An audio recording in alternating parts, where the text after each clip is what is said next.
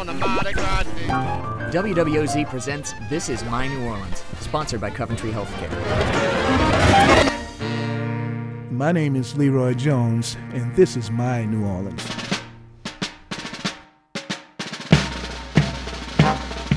So, my understanding is that you were uh, discovered by Danny Barker as a boy.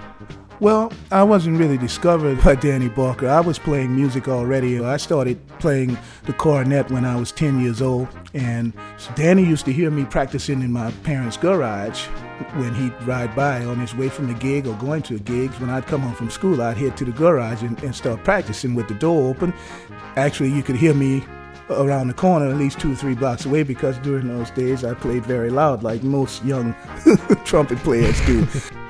So, what, what was your relationship with him then? Danny Barker introduced me to New Orleans traditional jazz, and the pastor of the Fairview Baptist Church asked him to round up some recruits for a youth group that they were starting at the church, and eventually that, that group became the Fairview Baptist Church Brass Band. It started there uh, on St. Denis Street down in the 7th Ward.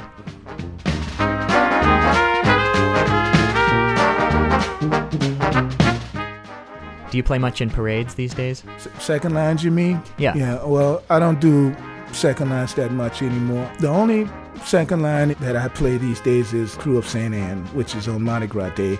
And that's sort of a ritual every Mardi Gras over the past decade or so. That's one of the uh, the Marigny walking crews, right? Actually, Bywater. It starts in the Bywater, yeah, and then it comes through the Marigny and straight up through the French Quarter. Is it the same sort of group of musicians every year? Basically, it is uh, the core band, and that parade is the Storyville Stompers brass band. Other musicians are always welcome to join in.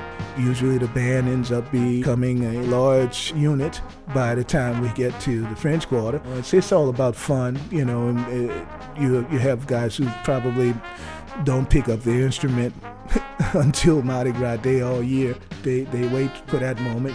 So they last for about 20 minutes, you know, it's because their chops are gone.